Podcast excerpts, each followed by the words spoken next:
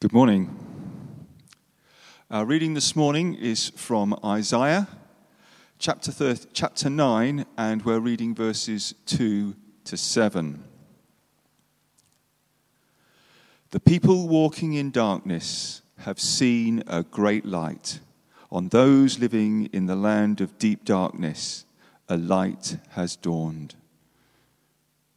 You have enlarged the nation and increased their joy. They rejoice before you as people rejoice at the harvest, as warriors rejoice when dividing the plunder. For as in the day of Midian's defeat, you have shattered the yoke that burdens them, the bar across their shoulders, the rod of their oppressor. Every warrior's boot used in battle and every garment rolled in blood will be destined for burning, will be fuel for the fire. For to us a child is born, to us a son is given, and the government will be on his shoulders, and he will be called Wonderful Counselor, Mighty God, Everlasting Father Prince of Peace. Of the greatness of his government and peace there will be no end. He will reign on David's throne and over his kingdom, establishing and upholding it with justice and righteousness from that time on and forever. The zeal of the Lord Almighty will accomplish this. So, where do you go for the very best advice of all? This amazing word that's given to Jesus here in Isaiah 9 and verse 6 that he will be called Wonderful Counselor, Mighty God, Everlasting Father, Prince of Peace. We become used to the press room at 10 Downing Street with the Prime Minister flanked by advisors, usually a scientist and a medic giving their reports. And throughout this past year, the politicians have been saying that they're following the science and responding appropriately. As everyone was beginning to learn about coronavirus earlier in the year, the role of wise advisors was incredibly important. Life is now dominated by government guidance on coronavirus. I cannot begin to think how many pages of texts have been published since March. And I've certainly needed a lot of advice as well for my own role. From the basic beginnings of how to record and piece together services online through to the more complex arrangements that we now have for live streaming. And then the vast amount of guidance uh, in ensuring that the building here is as safe as possible as a COVID 19 safe space and to ensure that all the activities sit within government regulations. And much of that advice has been helpful and necessary.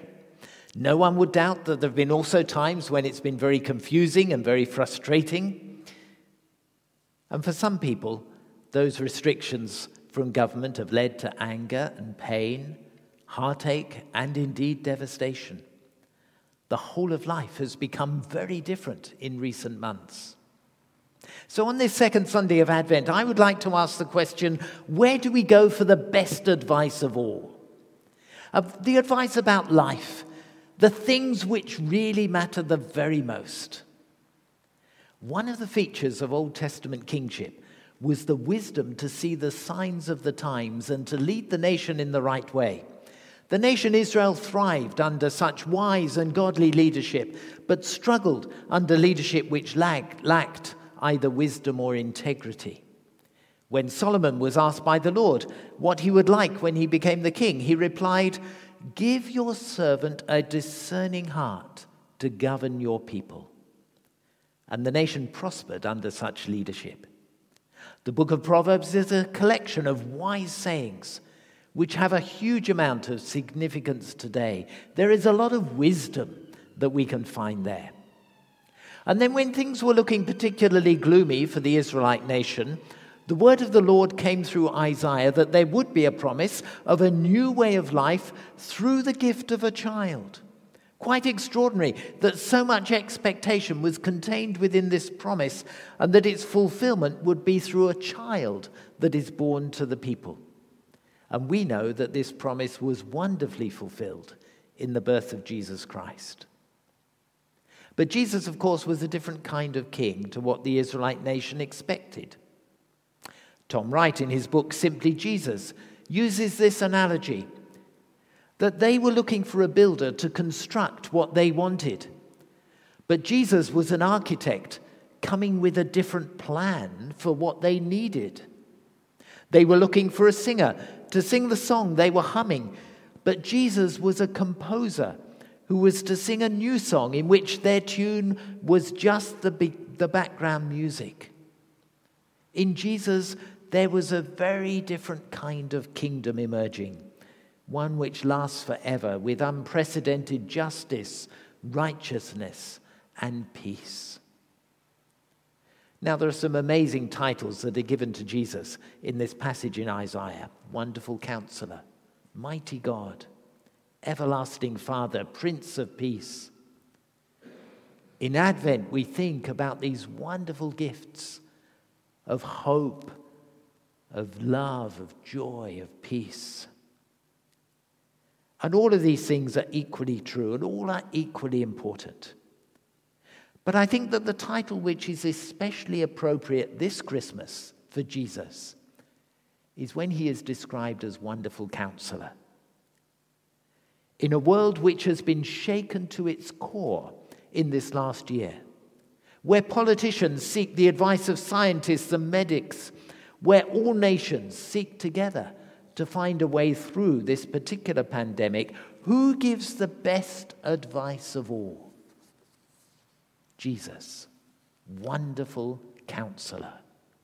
The king who has a different approach to his kingdom. The Son of God who presents a whole new way of life for today. He is the wonderful counselor.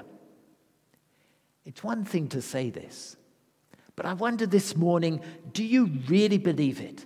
Do you believe that Jesus is a new kind of king, a wonderful counselor who can see the whole of life from its beginning to its ending and can guide you in the pathways of your life which are honoring to God. If you do believe this, then what difference is that making in the way that you live?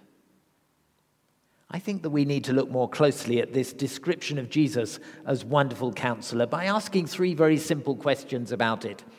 And the first is this why does Jesus give us the best advice of all?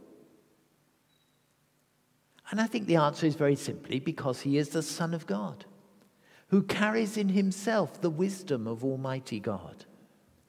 As a child of 12 in the temple, he was found amongst the teachers of the law, and everyone who heard him was amazed at his understanding and his answers. A few verses further on, we read, As Jesus grew up, he increased in wisdom and in favor with God and the people. Paul, in one of his New Testament letters, described Jesus in this way that Christ is the power of God and the wisdom of God. Far beyond the wisdom of Solomon, far beyond any words of a king or a prophet, far beyond the wisest sayings through the generation, the wisdom of Jesus is unprecedented and unparalleled. Jesus gives us the best advice of all because of who he is, that he is indeed the Son of God. But then you may ask, and this will be the second question what advice does Jesus give to us today? What kind of advice does he give? There is nothing in, about coronavirus in the Bible, nor about social distancing or self isolation or any of the other concepts which have become part of our everyday language this year. The advice that Jesus gives relates to the deeper issues of life. He talks about identity. Who am I? He tells you that you are not made by accident, but by God's own design and by His creative power. You are created by God, and your true identity today is as a child of God. And then Jesus talks about purpose. Why am I here? He tells you that you are here to live in relationship with your Creator, to trust in Jesus as your Savior and Lord, to join in His work of building His kingdom here on earth, where so much of what happens is not how God would like it to be. He talks about value. What am I worth? He tells you that whoever you are, you are of immense value to Him today. No matter what anyone else might say or think, in God's eyes, you are deeply special. Matters of justice are deeply embedded in the heart of God and in the wisdom of Jesus. And his life here on earth showed his deep compassion for those who were marginalized or excluded. He valued everyone, and he talks about value. He talks about direction. How should I live? He tells you that there is a broad way which leads to destruction and a narrow way that leads to life. So, actually, you and I need to live distinctively as disciples of Jesus Christ. There is something absolutely remarkable about following Jesus that makes such a difference. Some of the world's values are turned upside down in the kingdom of God, and it becomes an exciting adventure, a wonderful journey of faith every day. He talks about destiny. Where am I going? He tells you that as you trust Him now, so you will be with Him in eternity, that heaven is a place of unimaginable joy and peace. And there is so much of the future that can be grasped and known and experienced here and now as we trust in Jesus today.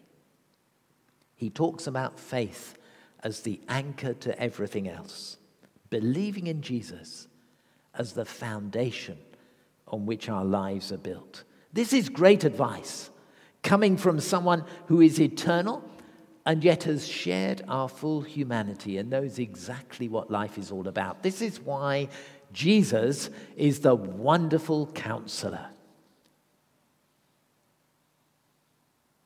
So, the third question is how do I know the wisdom that Jesus brings? It's all very well to talk about it, but how do I know it? You know it to some extent through the reading of Scripture because there is so much of the wisdom of God which was lived out in the person of Jesus, and that's recorded in the gospel stories for us to read. And the whole of Scripture is given for our instruction. So read and absorb its truth time and time again. Scripture brings to us the wisdom of God. The Holy Spirit brings to us the wisdom of God because the Holy Spirit is described as the Spirit of truth who will guide you into all truth. The wisdom of Jesus is ongoing. It's reapplying the same truths to ever changing circumstances. It's the Holy Spirit that enables us to do that today. And staying close to Jesus is the key to discerning his wisdom, to knowing his mind, and understanding his ways. There's a song that we sometimes sing which has the lines Wisdom unsearchable, God the invisible, love indestructible, in frailty appears. Bow down and worship, for this is your God. And this is what's happened at Christmas that that unsearchable wisdom from the wonderful counselor has come to us in frailty in the simplicity of the child, Jesus. And through him, the wisdom of God is made known to all people and to all generations. In the Christmas story, the wise men knelt before King Jesus, one in whom was greater wisdom, perfect wisdom, and offered him gifts that symbolized so much of who he was and what he could bring. wise men and women still seek Jesus today. And we bow down this morning and we worship Christ, the newborn King. He is indeed the wonderful counselor. He is all knowing. He does have the best advice of all. And He is able to bring that wisdom to our lives today when we trust Him completely.